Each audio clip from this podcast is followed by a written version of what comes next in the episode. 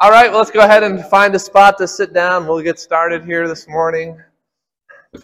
Thanks to each one of you for coming down to Firth on this beautiful fall Saturday. I can't think of a better thing to do with a Saturday morning than to have fellowship among different churches, different ministries, and to be praying and preparing for evangelism, which is one of the greatest works that we get to be involved with as God's people. Now, I want to start off by sharing with you something that I heard another preacher say this week that Christians and non Christians have one thing in common that can really help us in a situation like this is that we're both nervous about evangelism. right?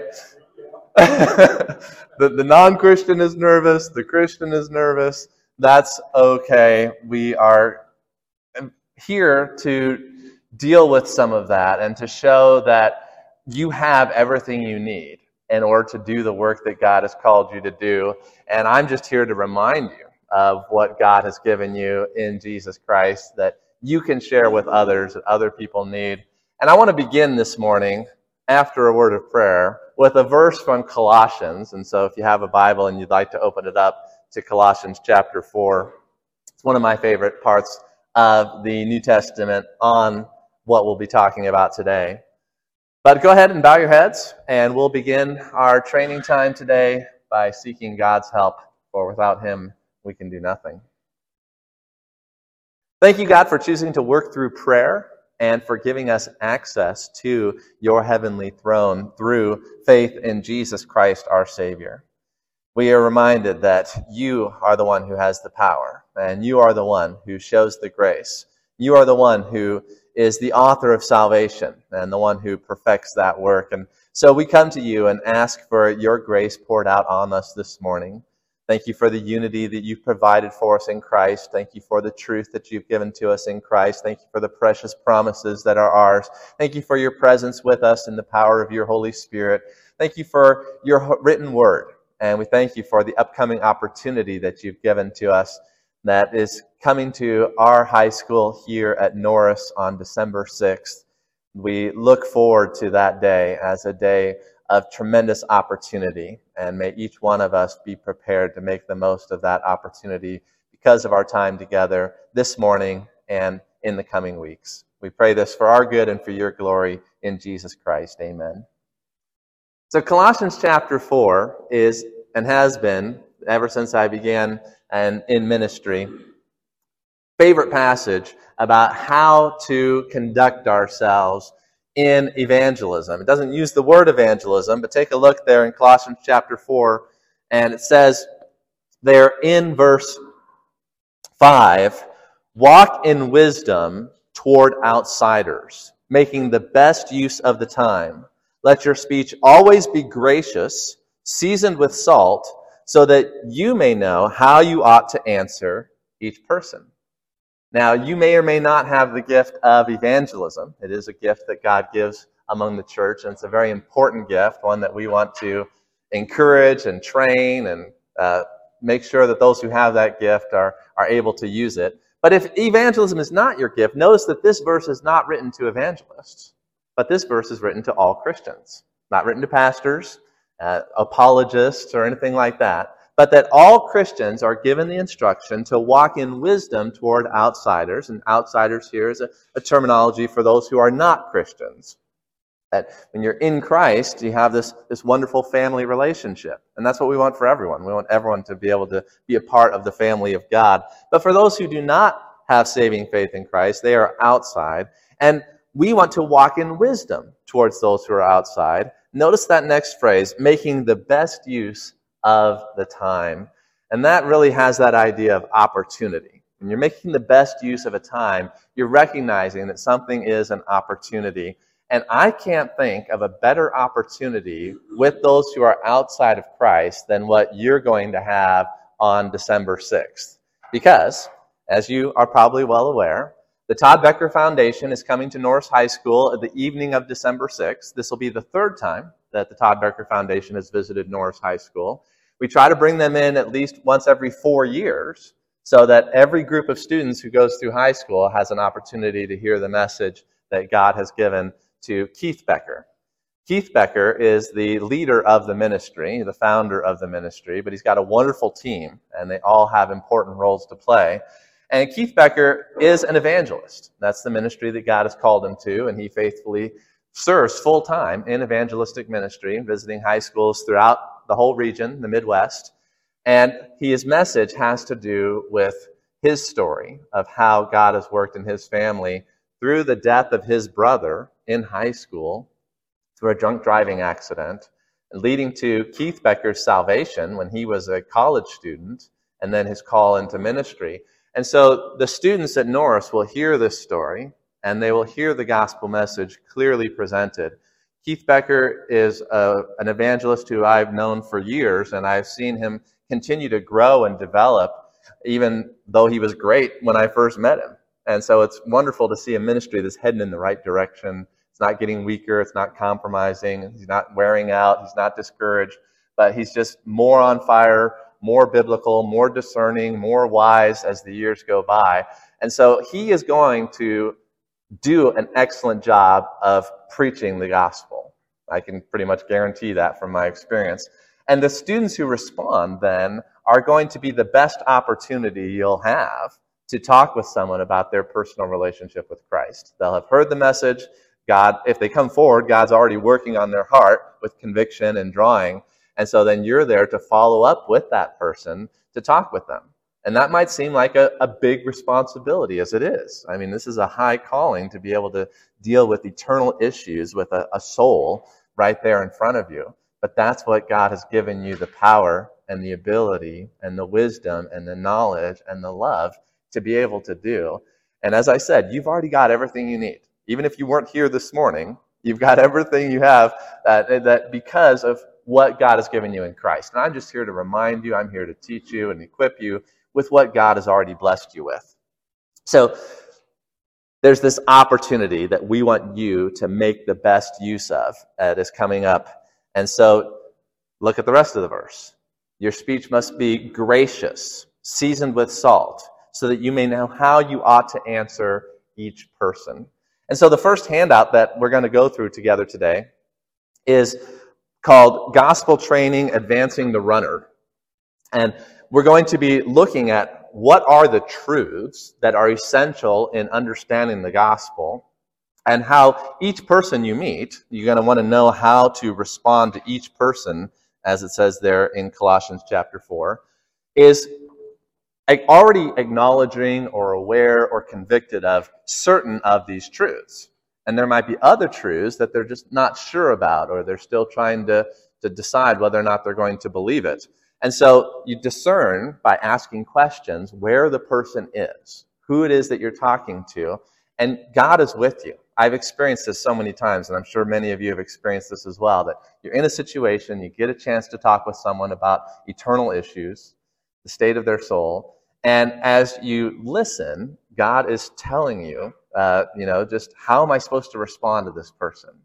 Because of the love in your heart, because of the grace that God has given to you, because of the knowledge, God is with you, and, and you'll end up saying things that are like, where did that come from? You know, I, I never would have been able to come up with that if I was planning ahead what I was going to share in a situation, but that God is with you in the moment. That's what Jesus promised his disciples. He says, when they bring you before the judges, don't worry beforehand about what you're going to say. You don't have to have a written speech on how you're going to answer because God will give you in the moment what it is that you're supposed to say. And He'll give you such wisdom that your opponents won't know how to answer.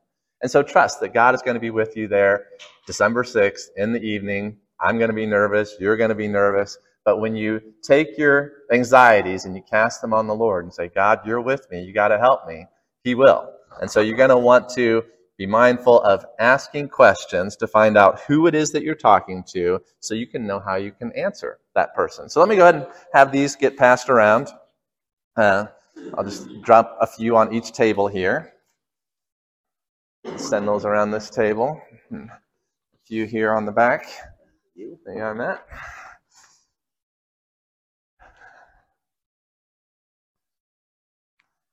So this is training materials that were sent to us by the Todd Becker Foundation, and I found them to be excellent, so I'm happy to use them. Now, before we actually dig into this particular handout, I thought it'd be great for us to just go around the room, say what our name is, uh, what church we're from. That's probably enough. If you want to include something else, feel free. But yeah, let's quickly go around and introduce ourselves. I should start. I'm Pastor Timothy Schmidt. I'm at the uh, at the First Bible Church, and uh, I love being meeting here at the Living Life Reformed Church. And I'm developing a great relationship with Nat. I'm excited about Nat being the pastor here, Nat Crawford. Um, so that's why we're hosting it here, uh, because we want the community to know that the churches are coming together on this. It's not just a First Bible Church thing. But uh, so I'm the pastor at First Bible Church, the preaching pastor, and my wife is probably going to be watching the video here. Jamie's not with us this morning, but yeah, that's me and who I am. We'll move over here. Jerry Schmidt.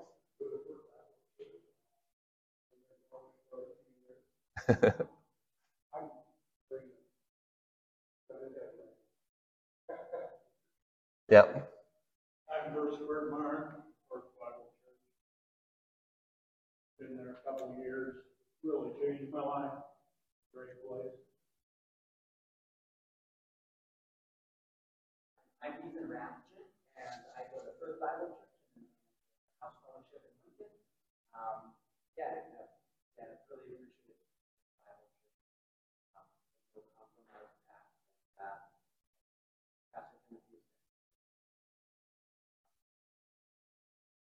We all the first people here first. Another.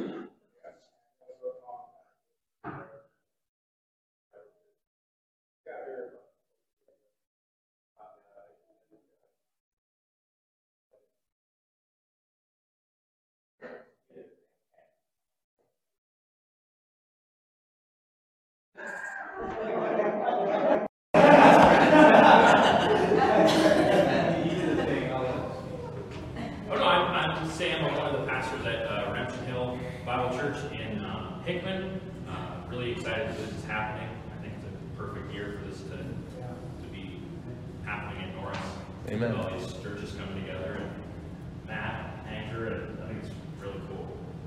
Amen. I'm Lauren Crange. I go here Living Life Reformed Church. Been going here for uh, 40 years, long time. Praise the Lord. I'm Corey McGrew. I go to Anchor Bible Church. My husband's a pastor there, so but it, I like it. Yeah. my favorite.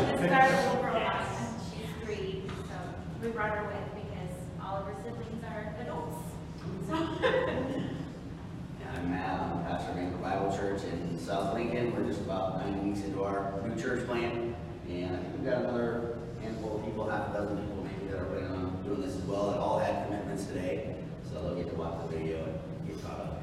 Excellent. I go to First Bible, and I've been there about eight or nine years now, I think. Wow. Yeah, I think so. I'm Margaret McNeese. I go to First Bible Church also. I'm also Margaret Trout, and I go to Redemption Hill. I'm Amy Rapton. I was at First Bible for almost 18 years, but we've lived in Hickman for 20, so now we're excited to have Redemption Hill in Hickman, and we are I'm Rhonda Likens Powell, and I'm from the Norris School District. I went to school at Norris. Uh, I was a youth leader. I'm originally Christ Place, so I was a youth leader of his for 10 years. And then God called me down to the Norris School District because we were trying to get involved in the school down here. So where I live down here, I thought that was my calling. And then I got planned, God moved me to this church. So I'm now the youth leader here, so I'm really excited about this Todd Becker thing. And so I think I'm more excited than I am nervous. That's good. Because I've been doing youth for so long. Just uh, let me also add this. How many of you have been to a Todd Becker event before? Raise your hand if you've been to one. Okay, so just a handful. Great. Well, those of you that haven't been to a Todd Becker event, you are in for a treat. It's one of my favorite ministries. All right, so let's take a look then at the Advancing the Runner Gospel Training. And we're going to start on first base, okay? So We're looking to advance the runner to home plate where you have repentance, salvation, or a recommitment, if you like to use that terminology. But we're trying to bring people to Christ. And so the first step on the gospel training, advancing the runner, is the scriptural authority. And this is to first start off with the idea that there is a God and that God has communicated to us. Francis Schaeffer is one of my favorite apologists, and he has a famous book, actually two books that ended up being going together. He is there and he is not silent. And that's basically first base here on our evangelism that God is real and he has spoken to us. And you want kids to know that, and you want anybody that you're sharing the gospel with to know that, the teenagers, that there is, as it says there, an objective authority and a creator by which the universe came into existence. In the beginning, God created the heavens and the earth. That's how the Bible starts. That's our, our basic presupposition. The rest of the gospel doesn't make sense if you don't understand the idea that, that there is one creator and that we are accountable to our Creator. So, this authority, as it says, has ordered everything we see in the natural world the seasons, the planets, our own DNA, and that this entity, we can call him God, has also defined and brought order to things such as morality and justice. That there is objective truth regarding what is right and what is wrong. That's, that's a basic presupposition of the Christian worldview and the gospel. And so we want to be able to communicate that and find out whether or not the person you're talking to understands that, whether or not they believe that. And so a great way to find out is to ask. You know, if you're feeling nervous and you don't know what to say, what you do is you ask questions. Asking questions is a wonderful way to learn how you're supposed to respond to each person, as it says in Colossians chapter 4. And so you can ask them, What do you believe about God? Do you believe that God created the world? And as they're talking, you'll be listening to understand and then asking God, Give me wisdom to know what to share with this person. So, after we go through the whole thing, we'll have an opportunity to look at some specific situations and do some role playing today on how to answer if someone has a question about the existence of God or the fact that God has created the world. Okay? So, continuing on with first base, you see the next point. They understand this creative entity and moral lawgiver as the God of the Bible. So, now we've moved past just the fact that there is a God to the fact that he is the God of the Bible. That is, that he has spoken to us, he's revealed himself through the Bible. And so we want to establish that truth that the Bible is the standard and the basis for knowing truth, and that the Bible is the Word of God. And there's some great scripture references there uh, concerning that important truth. And I think Romans 1 is the, probably my, my favorite apologetics text in the Bible. If you want to understand worldview, if you want to understand why people think the way that they do, I don't think there's a, a, more clear explanation in the Bible than Romans chapter 1. The whole chapter, really, but he's got verses 18 through 20 there on the handout. So I encourage you to look up those verses and spend some time meditating on that as you prepare to, to share that part of the truth that there is a God and that he's spoken to us through the Bible. So if that's first base, what do you think is the next step? What after someone has acknowledged that God exists, that he's real, that he is the one who tells us what's right and what's wrong, and that he is the judge, well, then, of course, you're going to move on, second base, as you see, to law and sin. After the Bible says God created the world, well, then the next part of the story is, is that God ends up giving the law. And the law is given for a good purpose. And so let's take a look at what points are here on second base. So as you're sharing the gospel, you're trying to bring them to an understanding of Christ and what he's done for them you want to understand what is sin. And the law is what God has given to us in order to reveal sin, to let us know what sin is. So I'm going to read the first bullet point there. They understand that according to the moral law found in Scripture, the Ten Commandments, they have been found guilty under the law. Now, the Todd Becker Foundation sent me some training videos to go along with these handouts. And one of the videos that they sent was from the Living Waters Ministry that is led by Ray Comfort. How many of you are familiar with Living Waters and Ray Comfort? Raise your hand. If you are not familiar with Living Waters and Ray Comfort, I recommend it to you. I think he has an excellent evangelistic ministry, and I think that his approach on sharing the gospel, his example, and, and training that he has available is very useful. And this is one of his main points that you have to get people to understand that they're sinners before they can be able to understand what Christ has done in order to save them. I need to be saved. What do I need to be saved from? Well, you need to be saved from sin and death, which is the penalty for sin. And so, getting people to understand their sinners, the way of the master that is taught by Ray Comfort and Living Waters Ministry is an excellent resource for training in that. And you got a couple of weeks here before the event so I would recommend looking into that if you want more help on this second point of understanding the moral law and how we are guilty uh, because of breaking God's commandments, God's law. So then the second part there on second base is we have to realize that we can't attain justification or salvation by fulfilling the demands of the law just trying harder to do what God says and trying harder to be more moral is not the pathway to salvation.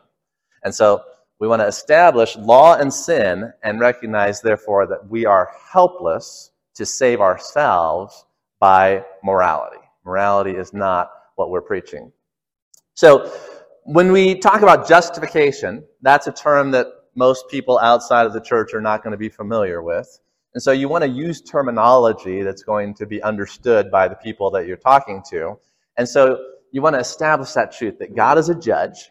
We're all going to stand before God as our judge. And when you stand before God, is he going to declare you guilty of breaking his law, or is he going to declare you innocent?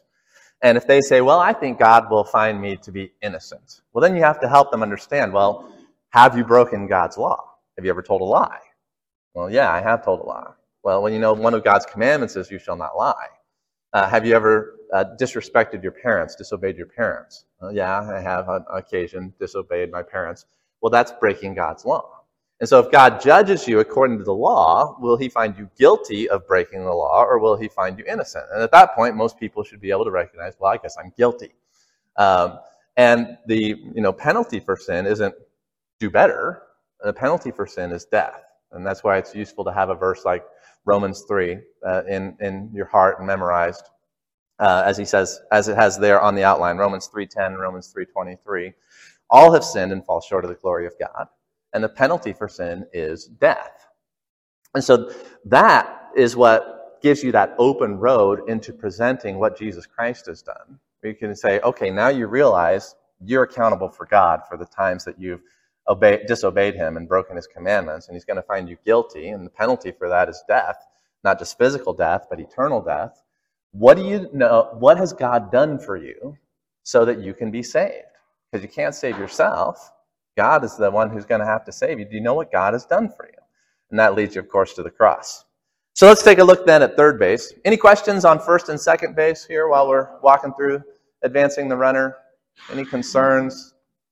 What was the name of that Living Water? Yeah, Living Waters Ministries, uh, Ray Comfort. You can find his we- website is probably livingwaters.org, or you can find him on YouTube. He's got a Living Waters YouTube channel, and just uh, every video he has, he'll he'll give an example of sharing the gospel with someone that he goes up to, a stranger on the beach or whatever, and uh, you can learn from his example. He does a great job. Yeah. I wondered on, on first base. Yes. I, I, I used to be like thinking that I had to like God Uh huh. and then focus on that more. Yes. And then I read Romans, and then in reading Romans one, I made me wonder more like how much time like was really needed on that specific point because it, it's it's words that um, every man's without excuse, another's got. Right. So I guess my question would be, you know, what, uh, like, I guess are there other passages that Uh-huh. maybe tie into that, like let us know, like. That is a great question. Yeah. So one, this helps me clarify something about this handout and this, this method that is being taught. It's not your job to convince them of these truths. It's your job to present these truths. And the Bible itself doesn't spend a lot of time in Genesis chapter 1 proving the existence of God, it just assumes it. And so that is an important assumption because if there's no God, then the rest of the Bible doesn't make any sense. So we're presenting this as our assumption, and we're not necessarily going to prove that assumption to them because, as you said in Romans chapter 1, all people have an instinctive sense that that is true. And so we're just relying on that instinctive sense that God has put in their heart, and that the Holy Spirit is going to take the message of the gospel that we're presenting, which includes the truth that God is real, and that the Holy Spirit is going to open up their heart to believe what they already have a, an inner sense of, but they might have been suppressing or holding that down, as Romans 1 says. And so don't feel like you have to go in guns loaded to be able to present the evidence for, you know, young earth creationism uh, and, you know, have like this 20 minute speech prepared. Don't worry about that. You're just going to present it as this is what Christians believe, this is what Christians teach, and this is what makes the rest of the message make sense. Is that helpful? Yeah. And that's what I was thinking. Like, that's Yeah. correct. That Yep. um, but yeah, I thought maybe there was more passages. Some, if there really are people who are really coming to this, like, no, Right. God. But as you said, everybody knows. Yeah. Is that, that's Romans ten, Uh, Romans 1. one Yep. How everyone has the knowledge of God innately. Yeah. Now, some people genuinely do struggle with the existence of God. You know, maybe they've been reading books, maybe they've been, you know, pursuing it philosophically, and they really do have questions and struggles with that. So there might be a time where you do really want to talk with someone about the existence of God. But it takes wisdom, and I think the Holy Spirit will give you wisdom in that moment to know whether or not is this what this person really needs to hear, or are they just kind of throwing up a smokescreen to keep them from having to deal with their conscience before God. Um, some people, when you start talking about their personal relationship with God, they get uncomfortable and they just want to get onto a subject that's less personal, more intellectual, and they'll try to kind of divert the discussion. One of my favorite examples of this in Scripture is in John chapter 4, and Jesus is sharing the gospel with the woman at the well. And when he starts talking about her sin and how she's, you know, uh, living with someone that's not her husband, she's like, "Oh, you're a prophet. Uh, your people say we should worship in Jerusalem. Our people say we should worship on Mount Gerizim." And so she kind of wants to get the conversation off of herself and onto just like religious debate. And so people, when they get into religious conversations, sometimes they'll do this. They'll be like, "Oh, I'm familiar with some religious debate questions. Let's. I'm curious about this, or I'm curious about that." It's like, well, that's not really what we need to focus on right now. We're here to focus on your relationship with God and what God has done for you, so that you can be saved from your sin. So be careful that you don't get dragged down a bunny trail that's not helpful, uh, but that you keep it focused on what's really going to lead that person to trusting in Christ as, as Savior. Does that help? And the other thing I want to say that your question brings up is that don't feel like you have to deliberately, you know, get to first base and to second base and at each point say, well, do you believe this? And do you believe this? You can hit a home run, you know, and so uh, you might have someone who starts off the evening and, and they're an atheist and they go home as a, as a Christian. And so you can hit a home run that first night. It doesn't have to be this long, drawn out process of, well, you know, first I had to struggle with months about the existence of God, and then for months getting to second base. Sometimes that happens, but a conversion can happen just like that. So keep that in mind. All right, so let's go ahead and take a look at third base then. Third base is the conviction and realization phase. And here is where it really becomes personal. As it says in Ephesians 2.1, they realize that, that they are lost and that that means they're not going to heaven uh, if they continue on the path that they're on. They need a change. They need a conversion here. And so the heart at this point is where you're going. It's not just understanding what the Bible says about law and sin, but it's applying it personally. That now I'm convicted of my guilt and sin that the Holy Spirit is revealing to me, and that the Word is, is piercing their heart so that they humble themselves before God and are ready to repent and return to God, to realize I need to stop going away from God and I need to turn back to God. Now, um, what I would like to add here on third base is a little bit more, not just about conviction personally of sin, but also conviction of the truth of Jesus. If I was, you know, making this, this handout, I'd probably not just include conviction here of sin, but also realization of what Christ has done. At this point is the where you really want to draw in do you know what God has done for you so that you don't have to go to hell? That's a question that Ray Comfort uses a lot. Once he's got them to understand, I'm guilty before God, I'm in trouble here, I'm on my way to judgment, then they're ready to hear the good news. And so the good news is God sent Jesus Christ to die on your behalf. He was the sacrifice for sins. He paid your penalty at the cross. And so when, when they realize that, that God has done something so that they can be saved, um, when they're under this conviction, that's, that's what is going to then lead to them getting home. And getting home is that act of repentance, that act of faith, uh, where it says they are underneath the home plate, they have repented, they've turned around, reversed course, changed their mind, and they've called on the name of Jesus as the only one that can make them right with God. So you get to third base and they've got the conviction of sin. They know that Jesus Christ has died so that they can be saved.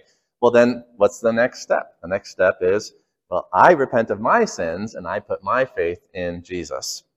So that's, that's the action of conversion that you're driving for to, to get to home plate. Sometimes Christians think of conversion as this long process. And there can be uh, that long process of God drawing people to themselves. But conversion itself is not a long process. It can be a long process of getting to the point of conversion.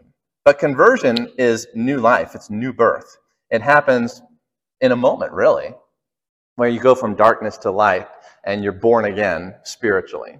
And so it's important to realize that, that it might be a process to get them to the point where they are ready for conversion. But conversion itself is actually an act. It's, it's uh, something that takes place within a minute uh, or so. So, note, notice the second bullet point there on the home plate. They have become justified through faith, adopted into the family of God as a son or daughter, connected to the vine, born again. And so, if you get to this point with the person that you're talking to on December 6th, you want to assure them of these things, help them to understand what happened when they put their faith in Jesus Christ. Let them know that they have been born again. Let them know that they have been connected to the source of life, the vine. Let them know that they have become a child of God and that this is all because of God's grace through faith in Christ. The gospel message they've heard accomplishes these amazing things and gives them this, this new life, this new identity. So it's really quite exciting. I don't know how many of you have had an opportunity to lead someone to the Lord. Uh, I wish all Christians would be able to have that experience because it's one of the most wonderful things about being a Christian. And I'll be praying that, that you will get that opportunity on December 6th, but that also as a result of this training and the joy that comes from an experience like this, that you'll have other opportunities that come up in your life. And this will be something that encourages you and propels you to personal evangelism, which is really just being obedient to what Colossians chapter 4 commands. Let's read Colossians chapter 4 again here as we have rounded the bases and remind ourselves of what God's instruction is to us as his disciples to walk in wisdom toward outsiders making the best use of the time, making the most of the opportunity is how I like to paraphrase that. Let your speech always be gracious. You want to be gracious with the person you're talking to, seasoned with salt. What does it mean that your speech is, to be seasoned with salt? It's a good thing to think about, isn't it? I'm going to obey God and Christ in my life. When I'm with people who aren't Christians, God says, let your speech be seasoned with salt, Timothy. What do you think he means by that? Yeah, because salt is that picture that Christ uses of Christians in the world, that we are salt and light. And so our salt comes forth in our speech. Uh, what would it be like for a Christian to not have his speech seasoned with salt? Uh, what's, the, what's the flip side of this commandment? It's always good to think of the opposite. It was just like the world. Okay? It's not Yeah. Not that different. You're just fitting in. This is the way people talk uh, that are non Christian. I'll just talk like that. So, seasoning your speech with salt is allowing the, the difference that Christ has made in your life and in your heart, the truth that He's taught you, to come out. Um, it can be simple things, like just saying, instead of, it's a wonderful day, like most people say, you could say, God gave us a wonderful morning. That you put God in your conversation where most people wouldn't put God in your conversation. And somebody will notice that, like, oh, that's different than what most people say. And so just letting who you are come out in your speech. And that's really what's going to happen on December 6th. It's going to be you talking with a teenager. And God is going to want what is in you, the Christ that is in you, to be able to be shown in what you say. And so if God puts on your heart that He wants you to share your testimony with the person, then you share your testimony with the person. If God puts on your heart a Bible verse that comes to mind as you're listening to the person tell where he's at, where she's at, the things that she's struggling with in her life, well, then share that Bible verse. That you just let out the, the grace, the salt that God has put in you, and let it come out in your speech. Don't be timid. Don't be afraid. Don't be like, well, I can't say that because they might not like it or they might not. But instead, just let yourself be yourself and connect and communicate uh, that grace to the person you're talking with. Basically, not hiding your light under a bushel, but letting your light shine before men is how Christ put this same idea in his teaching to his disciples. So be yourself in Christ. You know, that's kind of the idea there. Um, don't be afraid, and and God will use you. So, any questions on the handout that we've looked at first here together on advancing the runner?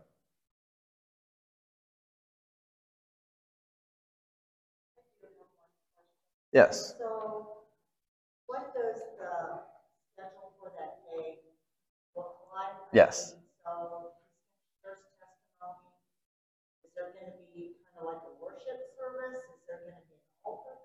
Yeah, that's it's good to know as much as possible ahead of time. And the more we're prepared uh, with our imagination, the more uh, we can be uh,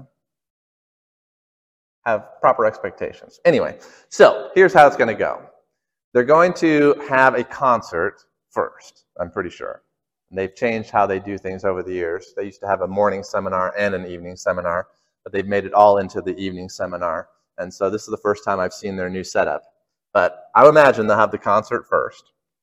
And after the concert, then uh, there'll probably be like a giveaway where, you know, they'll have you put your name and ticket in and they'll give away an iPad or something. And then, uh, you know, they'll have a, a short introduction for the speaker who comes up, and then Keith will share the story of how his brother had an opportunity to come to Christ before he died, but that he rejected that opportunity. Someone came to his brother and shared the gospel with him at the grocery store that he worked at uh, shortly before he had his accident, and that his brother never did anything with that. And then he's going to share about what led up to his brother's accident, his death in a drunk driving accident in high school, and then how after that, how Keith was convicted of his own sin because he was the one who was basically leading his brother down that lifestyle. He was the older brother who'd been setting the example for his younger brother. And that God then, uh, through the funeral and through uh, the time of grieving, drew him to open up his Bible and search for the answers. And it's how he came to know the Lord. And then he's going to challenge the, the teenagers to say, well, you know, which path are you on? Are you on the broad path that leads to destruction, or are you on the narrow road that leads to life?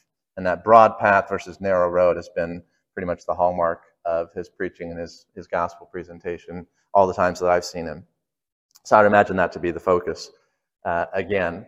And so then after he has shared the gospel, and he, he will share the whole gospel, sin, Christ, all of that, repentance, conversion, then he'll say, you know, if if you need to get off the broad path and get onto the narrow road, you need to get right with God.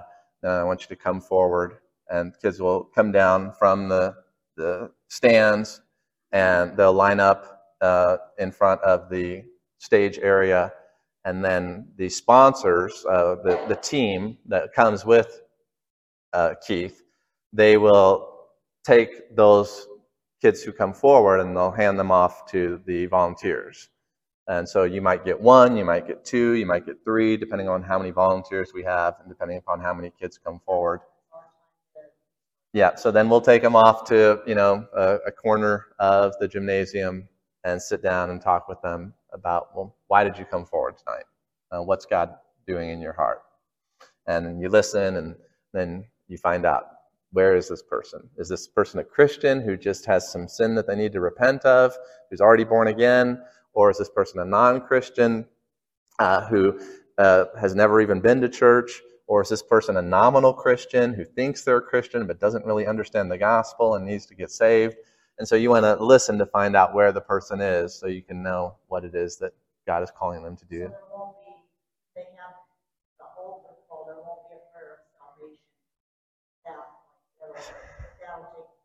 I believe so. I think so. Yeah, yeah. Good question. All right, so the next handout that I want us to look at is related to what we're talking about here. And that is examining where someone is at in their spiritual journey. Pass those around.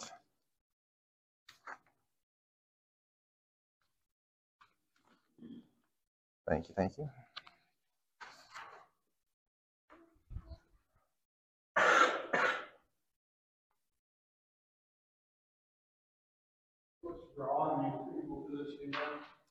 Well, there's advertisements that are going uh, around the community, both uh, printed and online. And we've got flyers up at the school, but we're relying a lot on word of mouth that we need our churches to be telling our teenagers about it and for our teenagers to be inviting their friends to it. And so we need a lot of word of mouth in these next few weeks to let people know about the event. You know any families, anybody that uh, has high school age students, that's really what the event is for, is for the high schoolers at Norris. Yeah.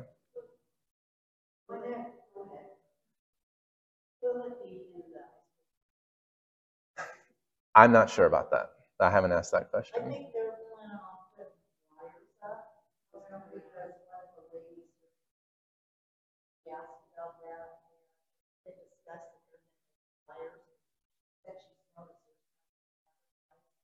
Always, I think they're trying to organize that. I talked to Chet this week. He's Youth for Christ at Norris, and he said that he's put some posters up at Norris. So I don't know if that was before or after, but yeah, the more the better you know.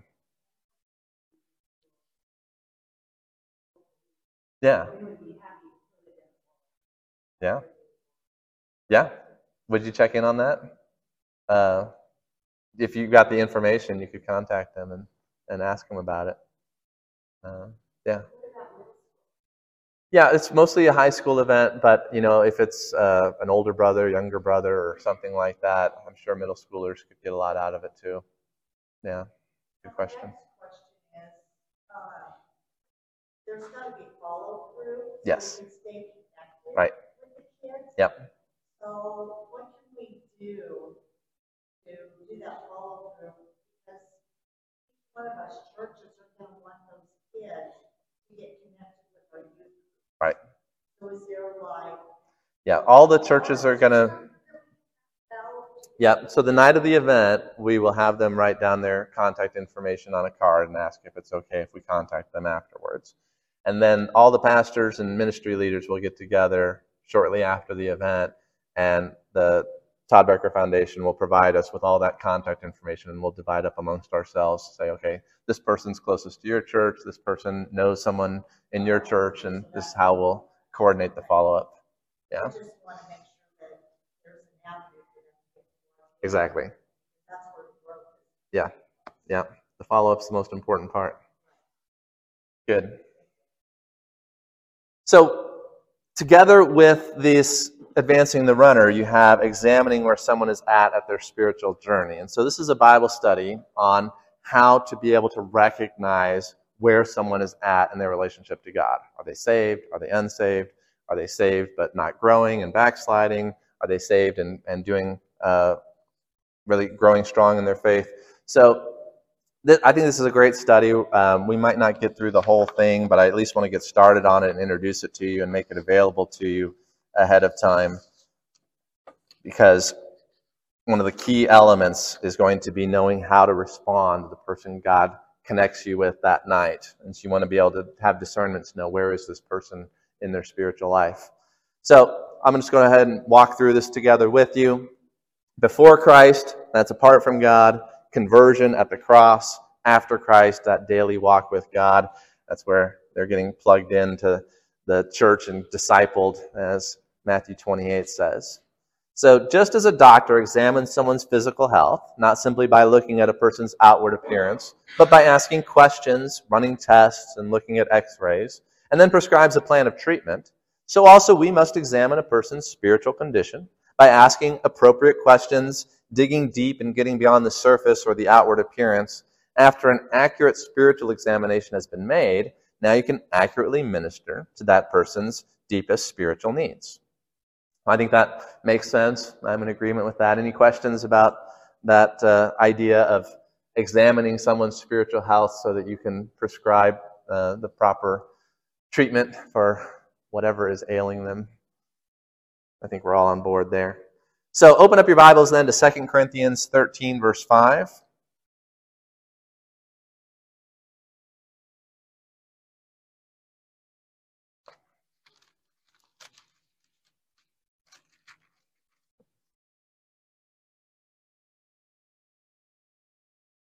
For the recording, I'll go ahead and make sure to read the verses so everyone can hear it. I got the microphone. But follow along, 2 Corinthians 13 5, it says, Examine yourselves to see whether you are in the faith. Test yourselves. Or do you not realize this about yourselves, that Jesus Christ is in you, unless indeed you fail to meet the test? So here, Paul is encouraging a whole church, the church at Corinth, to examine, to do that spiritual uh, evaluation to find out whether or not they are truly in the faith. Here's a church of professing Christians, but the profession of faith is not what saves us. It is the possession of faith that saves us. Everybody got that? It's not a profession of faith that saves you. It's the possession of faith that saves you. And saving faith, it produces certain qualities that can be observed and tested for. So anybody can say, I believe in Christ, but how do we know whether or not somebody believes in Christ? That's what Paul's getting at here. And so the examination is quite simple. If Christ is in you, then you are in the faith. If Christ is not in you, then you are not in the faith. That this ties in with a very important doctrine in the New Testament of Christ dwelling in us and us dwelling in Christ, mutual abiding. And this abiding of Christ is accomplished by the pouring out of the Holy Spirit. One of the great gifts of salvation is that God gives us His Holy Spirit. The Holy Spirit is Christ dwelling within us. And so, if we are saved, then we receive the gift of the Holy Spirit, and Christ dwells in us, and God does a, a, work of sanctification. The Holy Spirit makes us more like God, makes us more holy. Now, I know that there's you know some debate and uh, some debate and discussion on this subject among Christians as to well, how much fruit does there need to be in order for you to know that somebody is saved? And I don't want to get into the weeds on all of that, but I just want to establish this truth that if Christ is in you, then you're in the faith. If Christ is not in you, Christ is not in the faith. And maybe some of those questions in the debate will be cleared up as we go through some more verses that are here in this gospel training. So, you see underneath uh, the, que- the verse there, the question, how can a person fail the test? How does a person fail the test according to 2 Corinthians 13 5? What's it say? Anybody?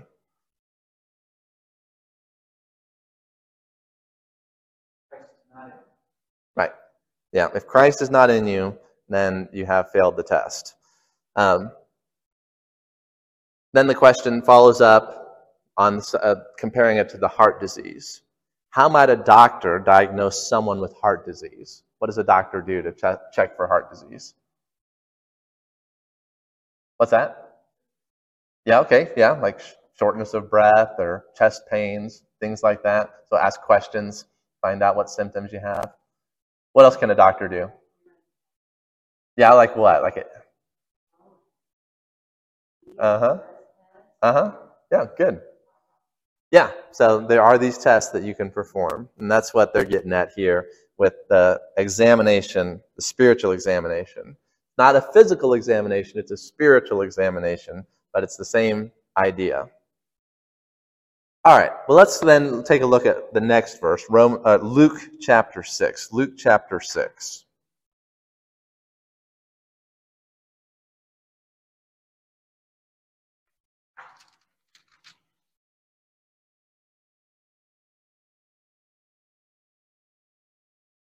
We're going to pick it up there in verse 43.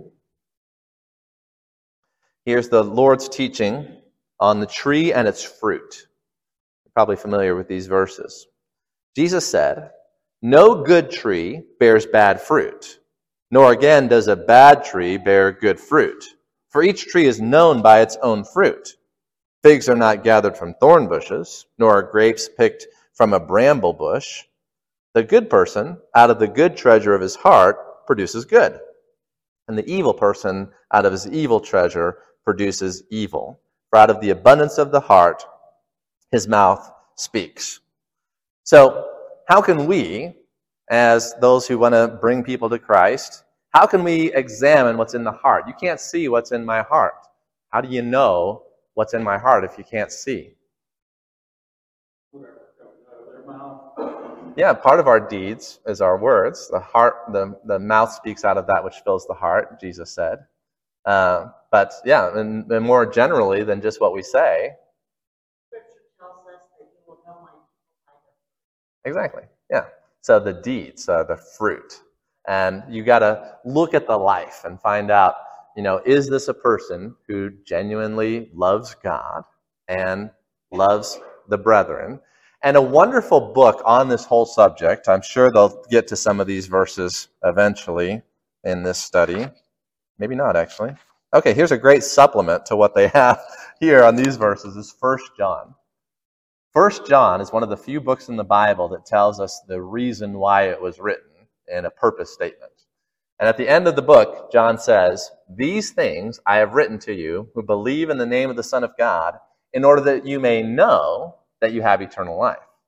How do you know whether or not someone has eternal life? Well, God gave you a book to be able to do those tests, to be able to make that examination. It's First John. Now, there's many other parts of Scripture that do a similar thing, as you see from the handout here. But I encourage you to, if you if you're wondering, wanting more training on this, if you're not sure about this, and you're feeling nervous about, well, I don't know if I'll be able to examine where someone is at if I talk with them on December 6th, read First John and it shows you this is the fruit that is in your life if you really are a believer in Jesus Christ. All right. Um, the second question there how might you tell if someone is only speaking or saying all the right things, but those things they are saying and speaking are not really rooted in their heart? And it directs us back to verse 46. So look again at verse 46 uh, which we didn't read earlier. We stopped short there. Now we're going a verse further. And it says, Why do you call me Lord, Lord, and do not do what I tell you? So, how do you know if someone's just saying the right things, but it's not really coming from their heart? Yeah, exactly. Good. Oh, yeah. Uh huh.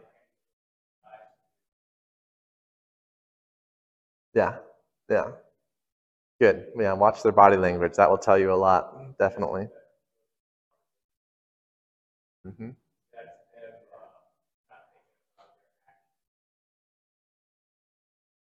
Yeah. Yeah. And a great way to do this with a stranger, because you, you'll just be meeting this person at the Todd Becker event, is to ask them a question. Say, you know, from your body language, you know, you're looking down, uh, you know, whatever, you know, am I interpreting your body language right? That is, is this, you know, what's, what's in your heart? And you know, maybe that'll give them the opportunity then to say, yeah, no, I wasn't going to say that, but that is what's in my heart. Good. All right, so the next section has to do with the, the nature of mankind, and, and this is important for being a gospel minister that we have to understand the biblical teaching on the sinfulness of the heart. And so Jeremiah 17:9 is a key verse on this subject.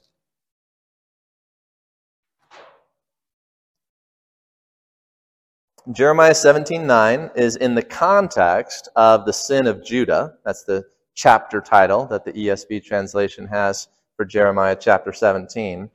And it's remarkably similar to Psalm 1 in the section that we're looking at because it talks about the blessed man in verse 7 who trusts in the Lord, just like Psalm 1 talks about the blessed man being a tree planted by the waters and that bears good fruit at the end of verse 8 there. But then verse 9 is the, is the contrast between the good fruit, the man who trusts in the Lord, versus the heart of the wicked. And so Jeremiah 17 9 says, The heart is deceitful above all things and desperately sick. Who can understand it? So it's like you're going to the doctor with heart disease, and you're not just a little bit sick with heart disease, you're desperately sick. And it's important to understand the extent of the problem that we have in our sinfulness so that you can get to the root of that problem and help help those that you're leading to Christ to recognize what is it that I'm being saved from. I'm, I'm not a pretty good person who just needs a little bit of help in order to get my life on the right track. That's what a lot of kids will think when they're coming into the, the evening. And that might be what a lot of kids are thinking even after they come forward responding to the message. They might be thinking, well, I'm not that bad. I'm pretty good, but I do have some problems that I need to get sorted out and I need to talk to somebody about some of those problems. And that person is not ready to get saved because they don't recognize the, the depth of their problem. The Bible says we're not pretty good people who just need to get a couple things sorted out. It says that we're desperately sick and that uh, we need a, a radical change at the very heart level in our relationship with God. So let's take a further look at that in John chapter 2, verses 23 and 24. And all of these verses are here to help us answer that question Is mankind by nature good and pleasing to God? So let's see what John chapter 2, verses 23 to 24, what light they shed on that question. Are we good by nature? Here, Jesus knows what is in the heart, and we get to get some insight into our nature, as John writes at the beginning of his gospel.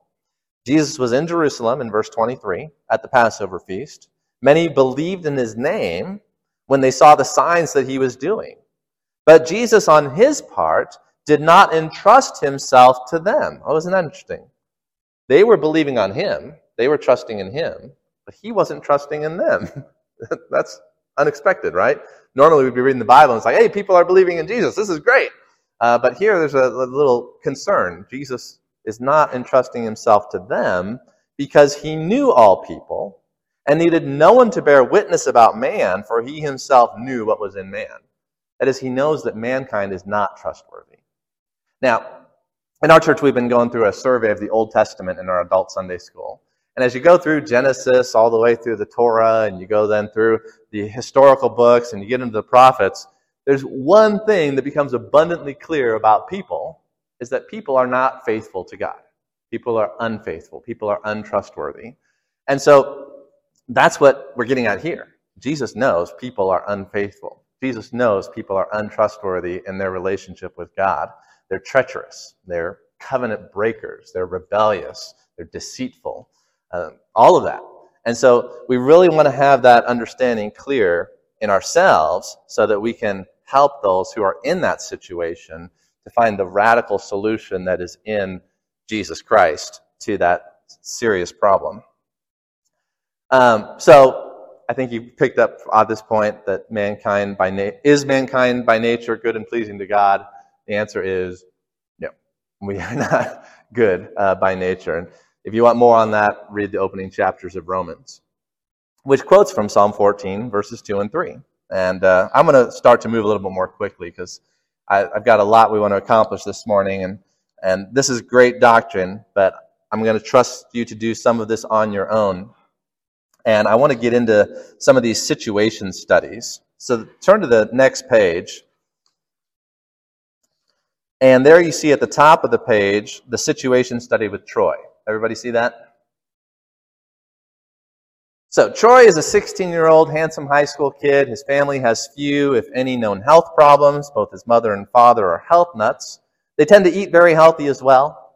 During the summer, Troy goes in for a physical exam that is required for him to play football in the fall. Troy, along with several of his teammates, stand in line to meet the doctor. When Troy finally gets in to see the doctor, the doctor instantly recognizes Troy. He says, Oh, Troy, I know your parents really well. I see them at the Y all the time. I know you've been eating well. You look healthy. I'm going to sign your medical card. We don't need to do any exams. Bye. So, yes, this is good for Troy in one sense. He doesn't have to do anything, uh, doesn't have to go through the exam. But what might be the implications of the doctor giving Troy a good health report without doing a proper examination. right, there's a possibility that maybe Troy has a heart murmur. Uh, and that if he goes through a stressful situation in uh, football, he could have a heart attack. You know, and that's the type, that's exactly why we do these exams, right? Um, and so we, as the physicians of the soul, have to be careful that we don't jump to a conclusion. Oh, this person's saved. I know his parents. I know his family. I know they go to church. Don't make the assumption that the teenager you're talking with, if you know them, is saved. Or if they tell you, you know, I go to church and, uh, you know, it's a good Bible teaching church or whatever. Don't assume they're saved. I mean, I'm, I do not assume my kids are saved. Um, I hope that my kids are saved, but some of them I have some questions about and concerns about. So don't be too quick to write that you look healthy, sign the medical card uh, when you're doing the spiritual evaluation for, for those that you're ministering to. Okay? Um, the proper examination that uh, is for effective one-on-one one-on-one ministry results in eternal fruit. And we got that underlined, bolded. That's that's the main point we're getting across here. That you've got to do a proper examination in that one-on-one ministry to get that fruit. Um, it's better to assume someone is not saved and lead them through an understanding of the gospel and repentance and faith than the opposite. Um, it doesn't hurt somebody to get another lesson on repentance and faith. Be reminded of that. Go back to the beginning if they need to in their spiritual walk. You're not going to do any harm by assuming that the person needs Christ. Any questions on that so far? So the before Christ, then you got the conversion, you got the after Christ, and I will let you do the further study on that in Acts uh, with Stephen and Saul, who becomes the Apostle Paul, and find out about the, the process of conversion uh, before, during, and after Christ. But uh, I think that is enough for now this morning on that handout. So. There are flyers, I mean, not flyers, there are folders here on the table if you want to take one of those folders to keep your stuff together. Uh, there's pencils and paper here if you want to take notes. I forgot to mention that earlier. But what time is it? That clock say? Okay, so we got about 15 minutes. What I think would be the most profitable thing for us to do with our remaining time is to get into some of these situation studies that are more specific to what we'll be facing on the night of December 6th. So pass these around your tables. And what I want you to do is I want you to, to partner up. You can partner with the person you came with, or you can uh, reach out and partner with someone that you just met. And you can choose which situation you want to do. I encourage you to each take one. So take a quick look at Jenny, James, Courtney, Trevor, Sarah, Sam, and Will, and pick one. Uh, just doesn't have to be thought about for too long. They're all good scenarios. Pick one and then read it through together with your partner, where you take turns, where you will role play as Jenny and your partner will role play as the Christian or just, you know, himself or herself. And then vice versa. And then you could let the other person be James while you try to share and talk with them the way that you would after the event. So, for example, with situation A, Jenny's a high school sophomore, appears to be a very popular girl, the athletic type, and after the assembly, she comes forward to take the narrow road. She's standing in the group with her friends when you approach the group.